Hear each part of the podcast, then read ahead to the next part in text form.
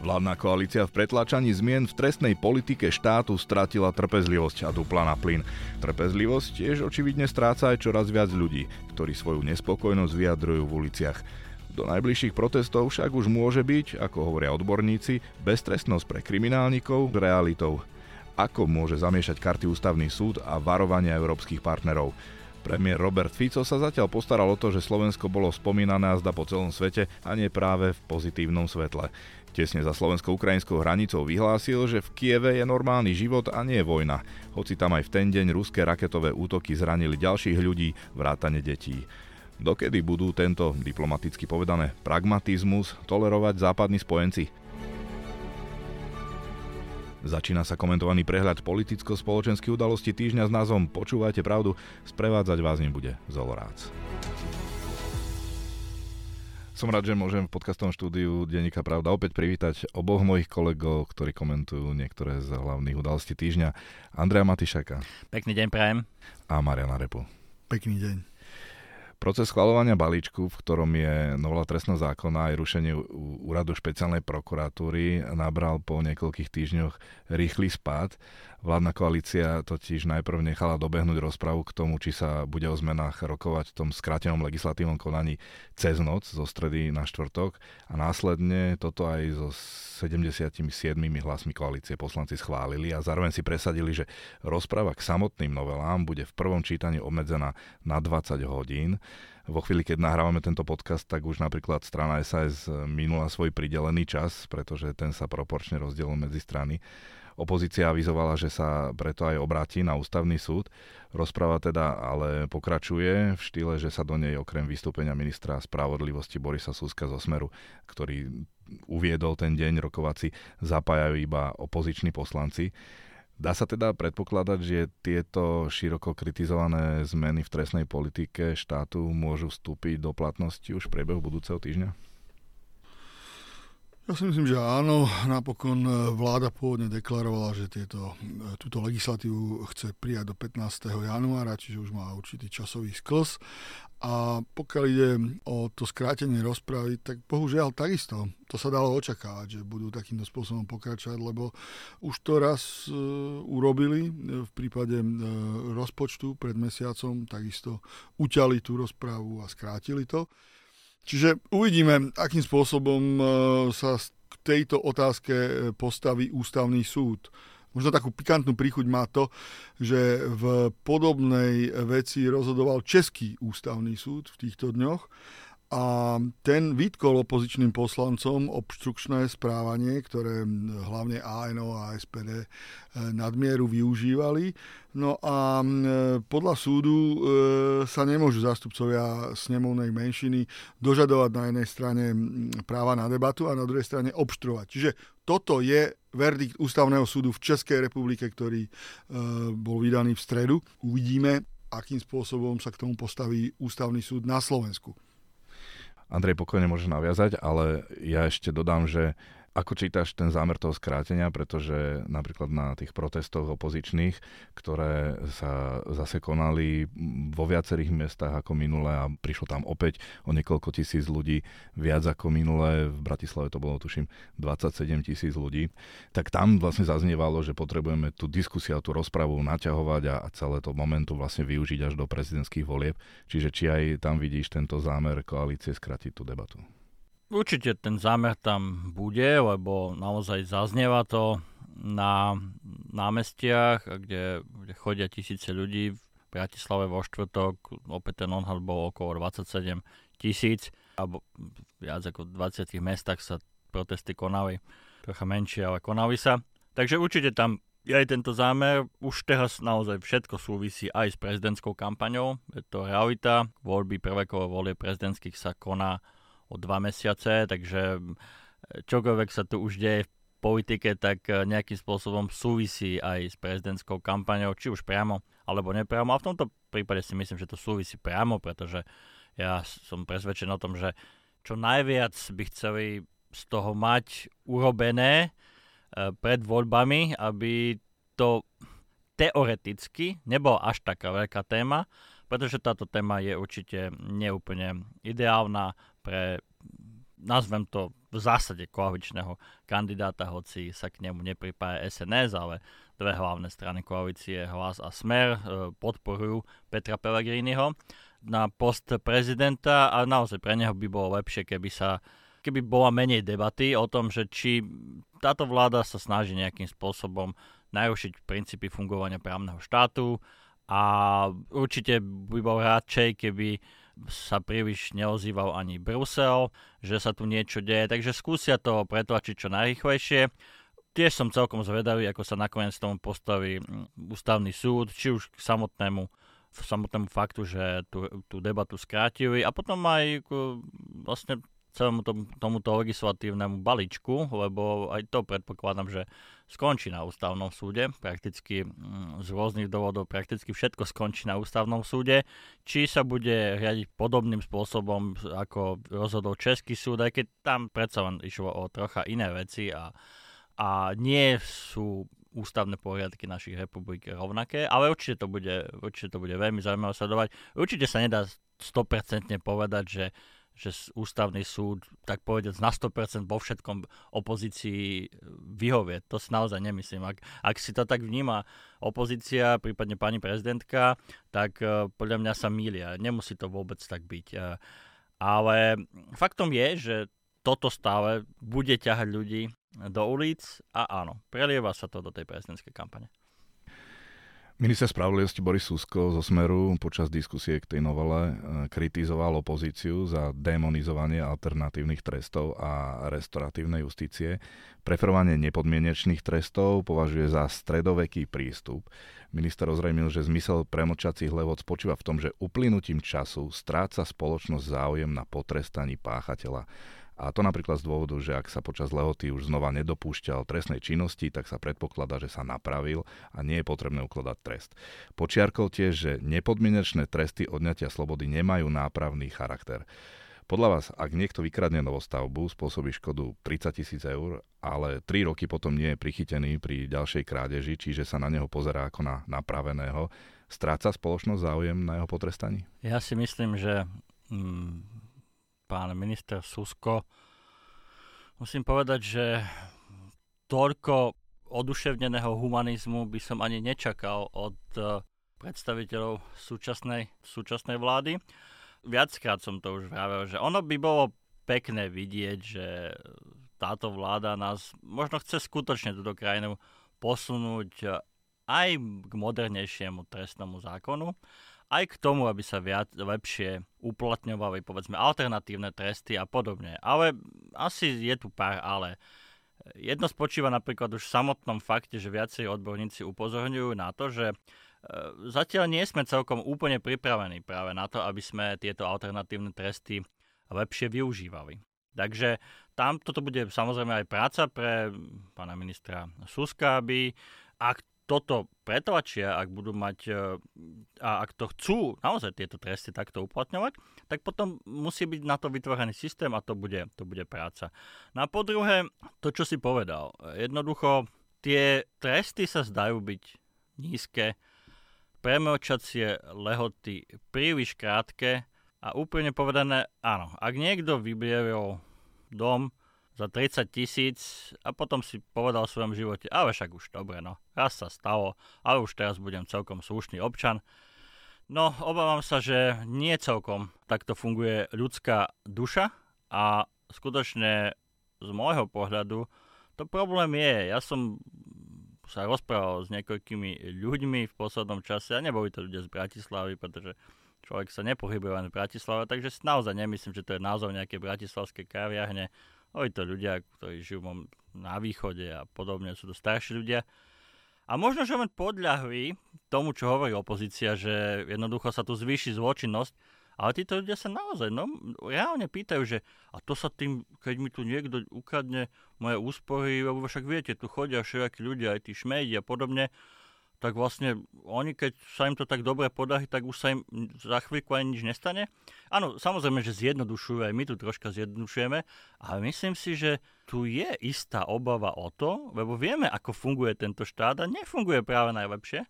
A, a teraz už naozaj, keď už to tak poviem, že bez ohľadu na politické reprezentácie, tak ja myslím, že tu naozaj existuje reálna obava obyčajných, úplne obyčajných ľudí, ktorí nemajú nič spoločné s tým, že či niekto bol náš človek, alebo či niekto je kajúcník, alebo či existuje USP, alebo neexistuje USP, ale proste ľudia, alebo či volili Smer, alebo či volili PS, ale naozaj ľudia, ktorí majú pocit, že či, to, či takto to má byť správne. Takže v každom prípade si myslím, že súčasná vláda svoj zámer nedokázala zatiaľ, a teraz nehovorím o USP, hovorím naozaj, bavíme sa o tých trestoch, nedokázala ho dostatočne vysvetliť verejnosti, že toto je to správne a tak by sme mali fungovať a že to aj fungovať bude.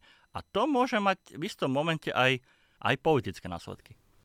Navyše, čo si myslím, že je veľmi dôležité e, zdôrazniť, minulý mesiac e, vydala e, európska prokurátorka Laura Kevešiová veľmi jasné stanovisko adresované Európskej komisii, kde upozorňuje na svoju obavu z toho, že vlastne vláda prijatím tejto novely trestného zákona spustí akúsi veľkú amnestiu pre mnohé činy, ktoré sa dotýkajú korupčného správania um, um, pri rozkrádaní eurofondov. Pri, pri rozkrádaní eurofondov. A toto môže byť veľký problém. Toto skutočne môže byť veľký problém, pretože podľa Európskej prokurátorky by tie tresty mali mať odstrašujúci charakter. To sa tam priamo spomína. No a ak to tak nebude, tak potom uvidíme, že aké budú následné kroky. Čiže my si tu, tak povedať, zarábame na dosť veľký problém.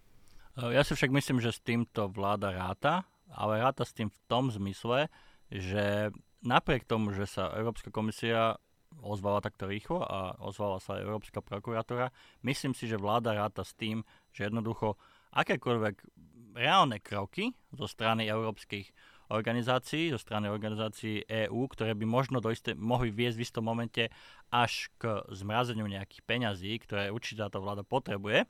Ale akékoľvek kroky, tak si myslím, že vláda predpokladá, že ich bude schopná oddialiť. Preto aj teraz vysiela do Bruselu diplomatku, ktorá má tieto veci riešiť. Takže ja si myslím, že toto bude ich taktika, proste tak povediať šľapať vodu, e, vysvetľovať a oni vedia, čo robia v tomto prípade. Naozaj tie procesy už sme tiež o tom hovorili aj viackrát v našich podcastoch, tie procesy nie sú také okamžité a také, také rýchle.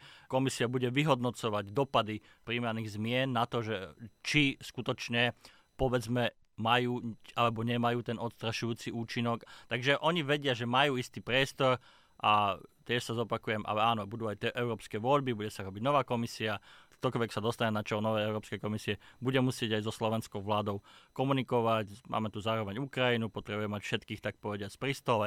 Takže myslím si, že toto je ich e, taktika, toto je taktika tejto vlády, ktorá vie, že nebude to tak rýchlo, ak vôbec sa to stane, že by mohla prísť o nejaké peniaze a keby aj náhodou, tak to budú, tak povediať, nejaké malé technické veci, odrobinky, o technickej pomoci na tu alebo sem, čiže a to vedia, to vedia prežiť a to vedia dokonca, sa, mám pocit, že aj politicky doma predať, že my predsa robíme svoje suverénne veci a to nie sú záležitosti, do ktorých by mal nám rozprávať Brusel. No, minister Susko hovorí o demonizovaní tej restoratívnej justície a hovorí, že tá je o tom a preto ju aj chcú preferovať, že páchateľa nezavrie do väzenia, ale prinúti ho škodu navrátiť e, jeho obeti.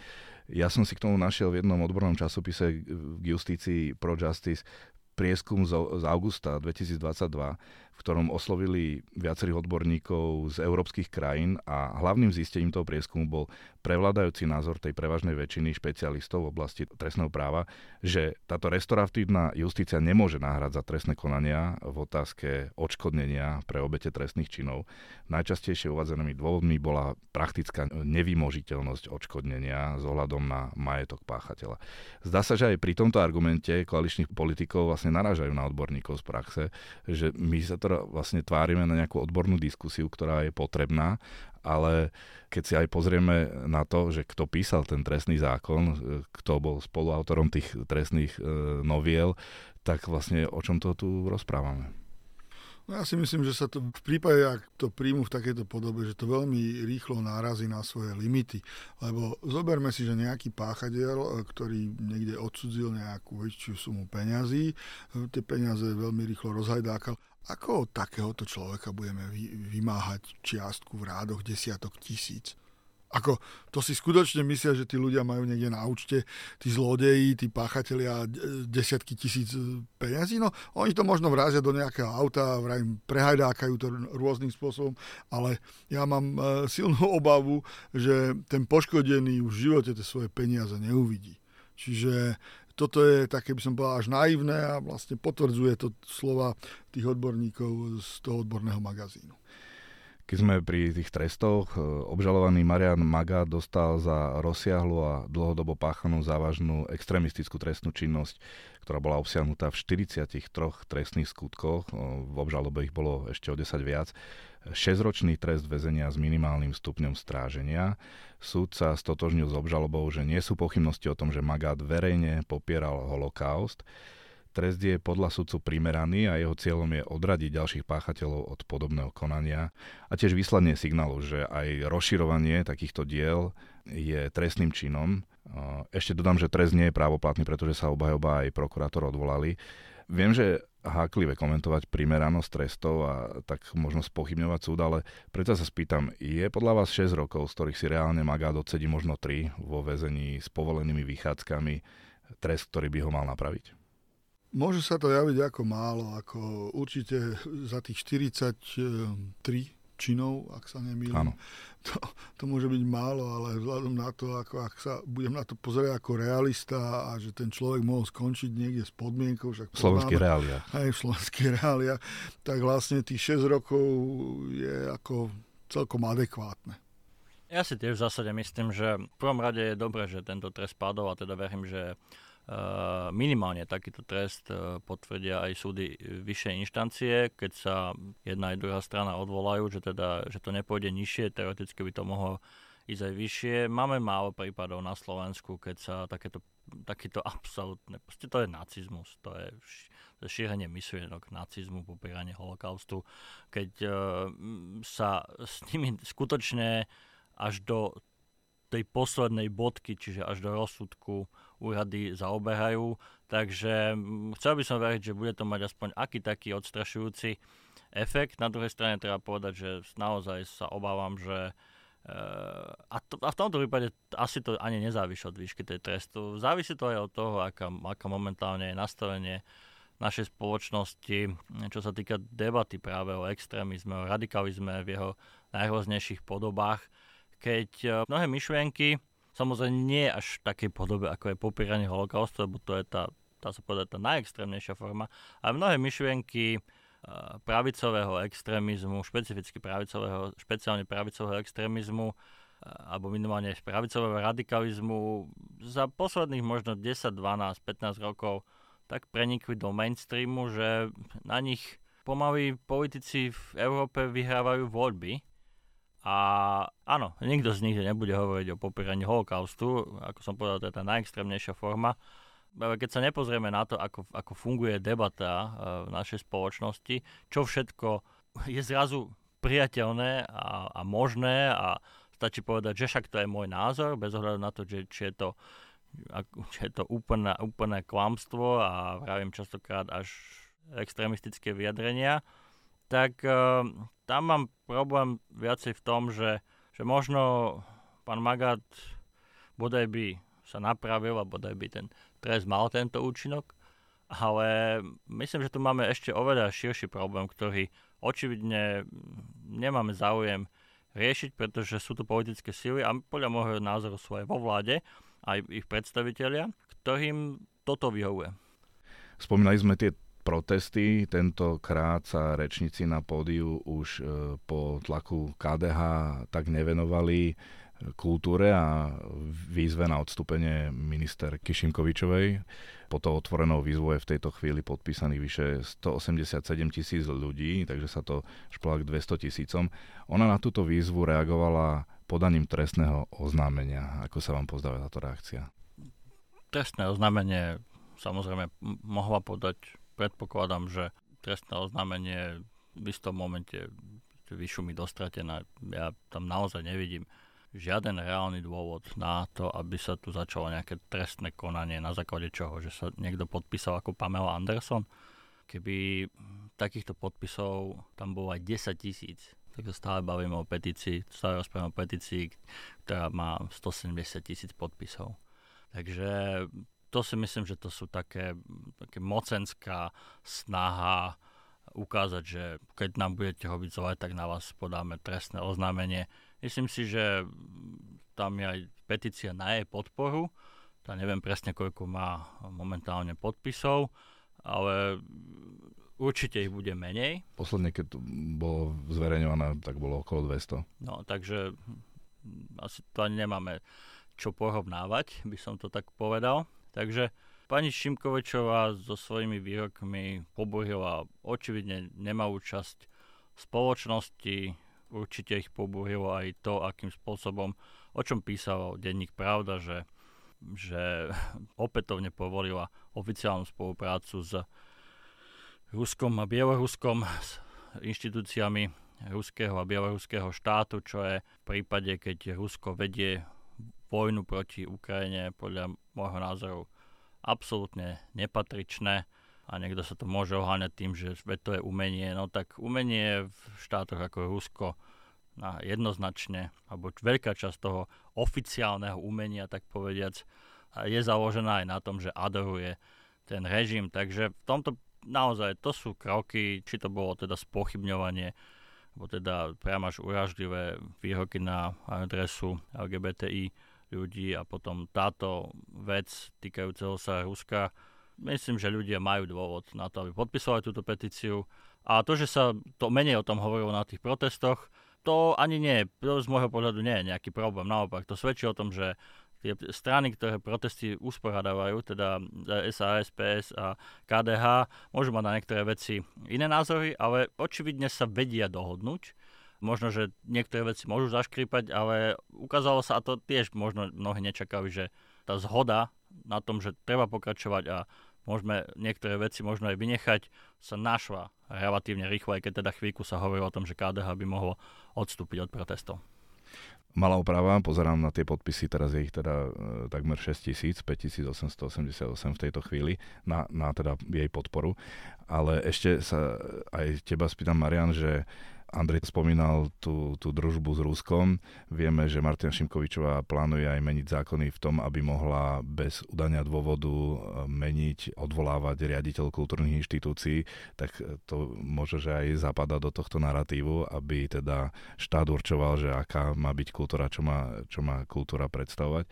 No a keby som si možno zakonšpiroval, lebo vieme, že ministerka vzýšla z týchto konšpiračných kruhov, tak e, ak by niekto chcel sabotovať tú výzvu, tú petíciu, tak e, by to asi nerobil inak, ako, ako sa tam podpisoval ako Pamela Anderson, alebo tam nasadzoval botov, čo vlastne ministerka potom v plene parlamentu vyčítala opozícii.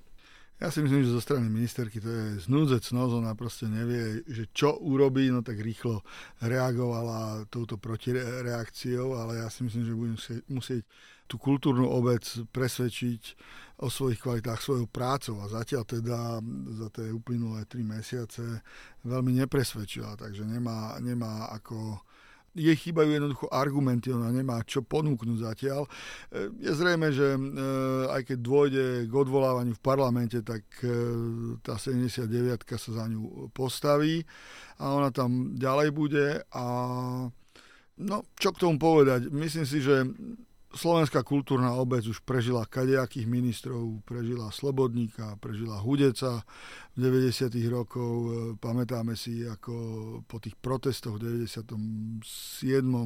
roku utekal minister Hudec zadným chodom, čiže boli tu kadejakí ministri a kultúra funguje aj bez toho.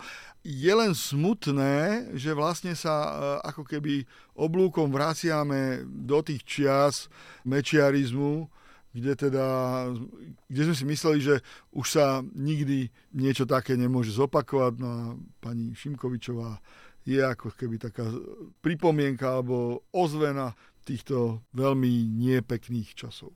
Ešte malá poznámka k tým ministrom, ktorí už boli spomínaní.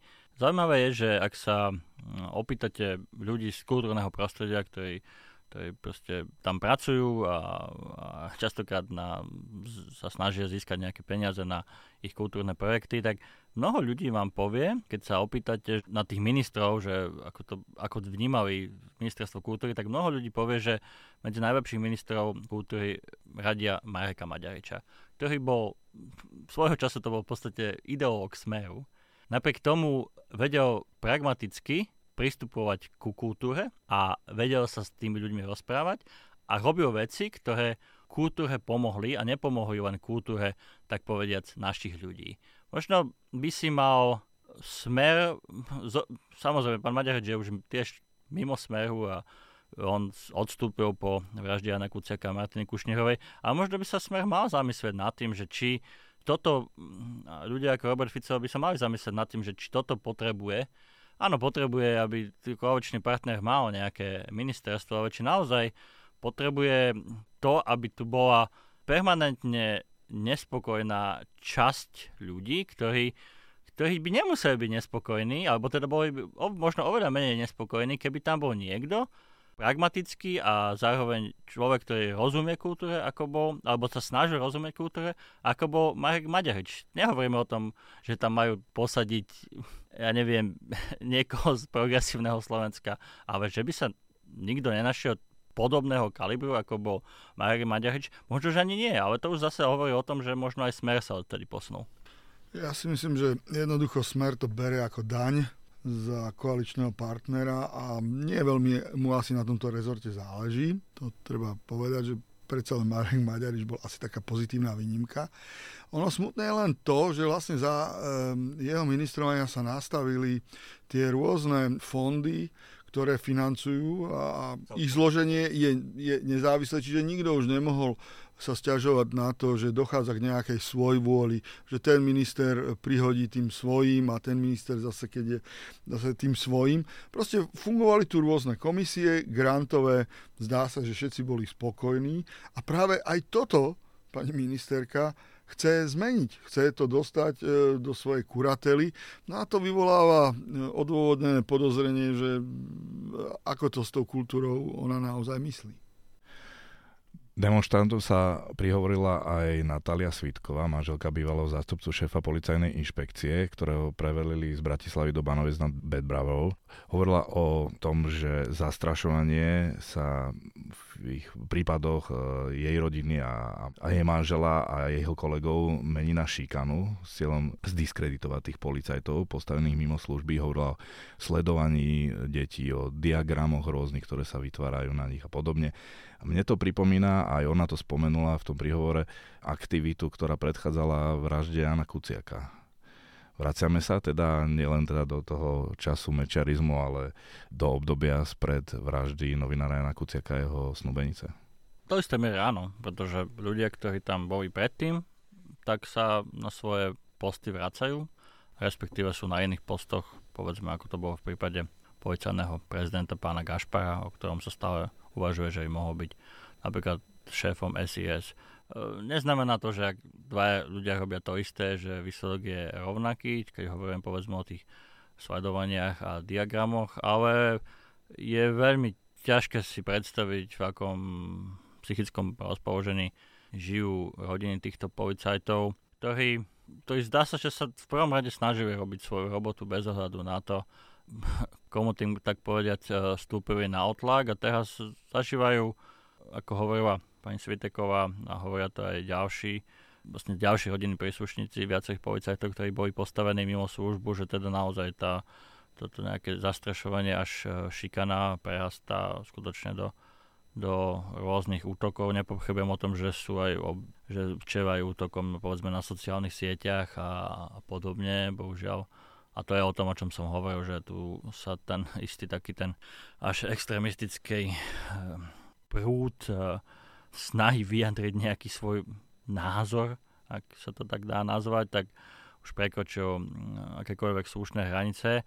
Takže mali by, áno, mali by sme si dať pozor na to, čo, čo, sa, čo sa deje a je fakt, že ak sa tu hovorí o restauratívnej justícii, tak uh, dúfam, že sa raz dostaneme k tomu, že aj títo ľudia dostanú sa k ním zásluhy, ktoré podľa môjho názoru im patria minimálne v tom, že sa snažili, a možno nie vždycky dokonale, ale podľa môjho názoru sa snažili otvoriť aj veci, ktoré sa tu doteraz neotvárali a viac menej sa z rôznych dôvodov zametali pod koberec.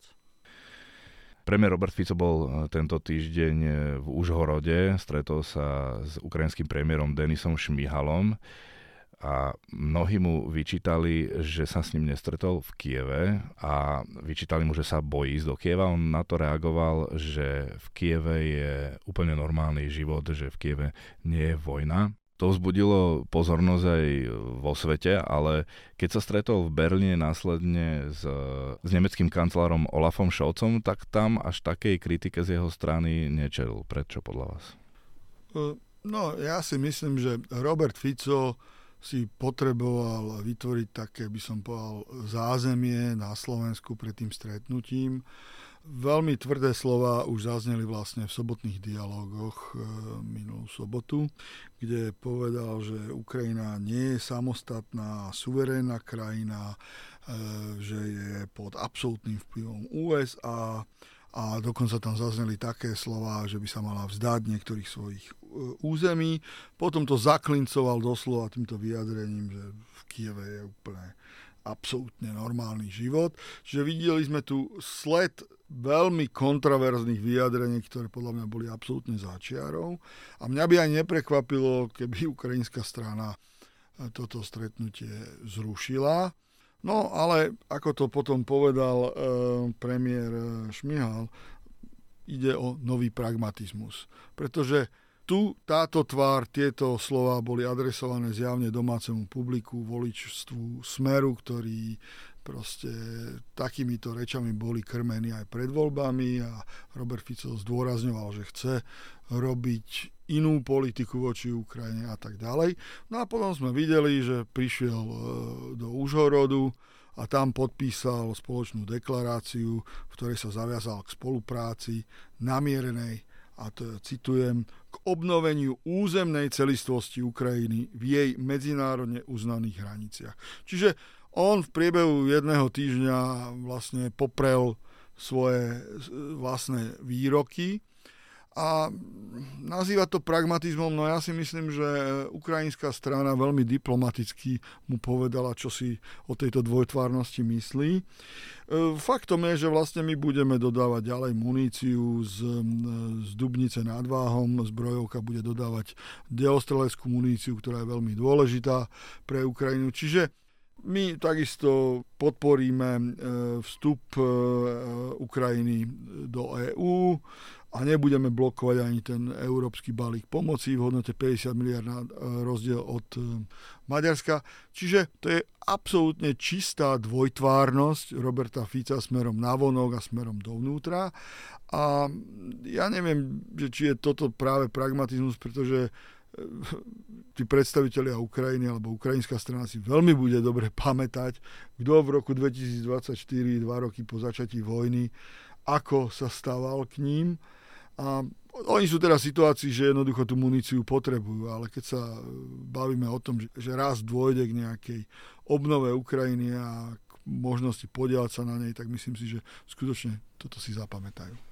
Ja osobne to vnímam ako súčasť politického plánu Roberta Fica.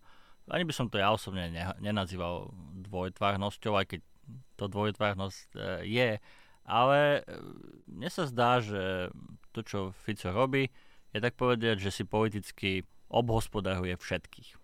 Na Slovensku je, je to malá skupina, ale vie byť pomerne hlučná. Ľudí, ktorí sú čisto na strane Ruska. Úplne čisto. Tí, myslím, že sú tu ľudia, ktorí by ne, naozaj neváhali. Ak by Vladimír Putin bol slovenským prezidentom, tak by s tým nemali najmenší problém. A tých si obhospodaril výrokom, že v Kieve ani nie je vojna. To je čo, žartujete, hej? Ale tých je veľmi málo. Ale prečo, prečo si nepodchýľať tých? Výrokmi o tom, že Ukrajina nie je suverénna, asi by sa mala vzdať časti územia, tak povediať s výmenou zamier si, obhospodaruje tú väčšiu skupinu ktorá je oveľa výraznejšia a je, je naozaj, je to, je to, sú to skutočne ich veľa voličov, ktorí nie sú nejako že vyslovene proti ukrajinsky naladení, len už by chceli nejaký mier a pokoj. A v zásade veď áno, však tá vojna sa asi aj tak nedá vyhrať, Rusko je veľké a ešte má aj jadrové zbranie, takže tým, tým povedal toto európskym partnerom a Ukrajine povedal to, že my predsa budeme ďalej pomáhať Ukrajine. Ja, ja áno, budem vám tvrdiť, že, že, že potrebujeme nájsť mierové riešenie, ale predsa my sme ochotní pragmaticky pomáhať Ukrajine, humanitárne dodávky a to môže aj dokonca potešiť aj tých ľudí, ktorí nie sú úplne na strane Ukrajiny, veď dobre, však asi im treba troška pomôcť, keď im je zima alebo potrebujú sanitky a potom ešte sa vráti k tomu oblúkom že, a povie, že aj tak ma tie médiá vôbec nepochopili a zase si z toho niečo vyberajú. A ja som síce niečo podpísal, ale veď sa ukáže čas, že čo táto deklarácia naozaj bude. Treba samozrejme pripomenúť aj to, že ak e, Robert Fico hovorí o tom, že Ukrajina nie je suverénna, tak e, priamo si protirečí s, nielen s deklaráciou, v konečnom dôsledku papier znesie všetko, ale priamo si protirečí aj s vlastným programom vyhlásením, ktorý hovorí presne o tomto, že podporujeme Ukrajinu v jej medzinárodne uznaných hraniciach. Takže Fico je ochotný povedať komukoľvek čokoľvek, aby z toho vyšiel v očiach všetkých relatívne dobre. Vie, že európsky partnery sú spokojnejší, ak rozpráva veci, ktoré sú na hranici podľa mňa normálnej politickej komunikácie, alebo už, už sú aj za ňou ohľadne Ukrajiny. Ale na druhej strane sú radi, že Fico podporí 50 miliard. Na druhej strane sú radi, že Fico nebude blokovať EÚ. E Čo sa týka NATO, tak všetci vieme, že to ešte bude chvíľku trvať. Budú radi, ak Fico nevytvorí nejaký tandem s uh, Viktorom Orbánom a nebude blokovať záležitosti. Preto sa nedá očakávať, že by kancelár Olaf Scholz nejak zásadným spôsobom verejne verejne kritizoval Roberta Fica, ale faktom je to, že keď som robil rozhovor s nemeckým ministrom obrany, tak áno, aj ten spomínal, že jednoducho Rusko je obrovský problém, Ukrajina nemusí byť jediná krajina, ktorá bude napadnutá a tak by sme to mali vnímať. Takže ak Robert Fico eh, volá po miery, nemyslím si, že jeho volania po miery niekto počúva v Kremli. A probo, ty sa venuješ zahraničiu, tak nakoľko reálna je tá obava, o ktorej sa stále viac hovorí, že Rusko napadne nejakú krajinu na to? Na to sa prakticky nedá odpovedať ale tá obava je oveľa reálnejšia a zdá sa byť oveľa reálnejšia ako ešte pred niekoľkými rokmi. Určite oveľa reálnejšia ako, ako pred 24. februárom 2022. Dnes som robil rozhovor s jedným švedským analytikom, ktorý, vojenským, ktorý sa zaoberá Ruskom primárne a on vravel, že to sa nedá povedať, či, či nejaká vojna bude zajtra alebo o dva dní. Takisto ako sa nedá povedať, že m, mm, ako dlho bude trvať vojna na Ukrajine. Použil taký podľa mňa dobrý príklad, že že pýtajú sa ma novinári, že ako dlho to bude trvať. A keď im poviem, že to bude trvať ďalších 42 rokov, čo budeme robiť? Pripravíme sa na ďalších 42 rokov a Rusi sa pri, pripravia na ďalších 43 rokov. Čiže e, tu my nemáme nikto kryštálové gule, ale keď vidíme, akým spôsobom sa Rusko správa na Ukrajine, ako hovorí o tom, že Západ je voči nemu nepriateľský, tak uh, tá obava tu existuje, je reálna. Fínsko vstúpilo do NATO z jedného jediného dôvodu, lebo Rusko napadlo Ukrajinu. Švédsko smeruje do NATO a dúfajme, že sa tam už dostane. Už by teda naozaj bolo dobre, aby naši maďarskí spojenci ho tam pustili z jedného jediného dôvodu pretože, pretože Rusko napadlo Ukrajinu a, a Švedsko cíti, že je lepšie mať takýto obranný dážnik. A vyjadrenia typu, že Ukrajina není, není svojprávna, je to len nejaká americká babka alebo čokoľvek, troška parafrazujem tie slova, v podstate takto, takto znejú, tak eh, ako mi povedal ten švedský analytik, o ktorého ten rozhovor si budú možno čítať prečítať samozrejme, tak proste áno, Putinovi sa kvôli takýmto vyjadreniam otvára, uh, otvára uh, šampanské Putinovi ľudia v uh, Kremli. A to, a to neznamená, že niekto zakazuje Robertovi Ficovi také veci hovoriť. Ale slova jednoducho majú svoje následky. No, prestal nám fungovať zahranično-politický kompas. V Bruseli sme ticho, ale doma napadáme spojencov, robíme pre Putina. Práve týmito slovami odôvodnil svoje rozhodnutie stať sa lídrom kandidátnej listiny progresívneho Slovenska bývalý premiér Ľudovít Odor do tohtoročných eurovolieb. Odorovi bolo vyčítané, že je vlastne nastrčený premiér progresívcov cez Zuzanu Čaputovú nenabil týmto svojim kritikom e, náboje? Tak e, do istej miery tí, ktorí kritizovali úradnícku vládu, tak samozrejme získali argument, že však vlastne to bol od začiatku človek e, progresívneho Slovenska a budú mať dôvod ich kritizovať za to. Na druhej strane ja si myslím, z hľadiska PS je to veľká posila do radov progresívcov, pretože pán Odor deklaroval, že tá šanca, že sa vráti do politiky je úplne minimálna. No a prešli 4 mesiace a zjavne vidí dôvody, pre ktoré by e, v tej kariére mal pokračovať. No a myslím si, že na kandidátke do eurovolieb e, nebude mať problém, aby úspel.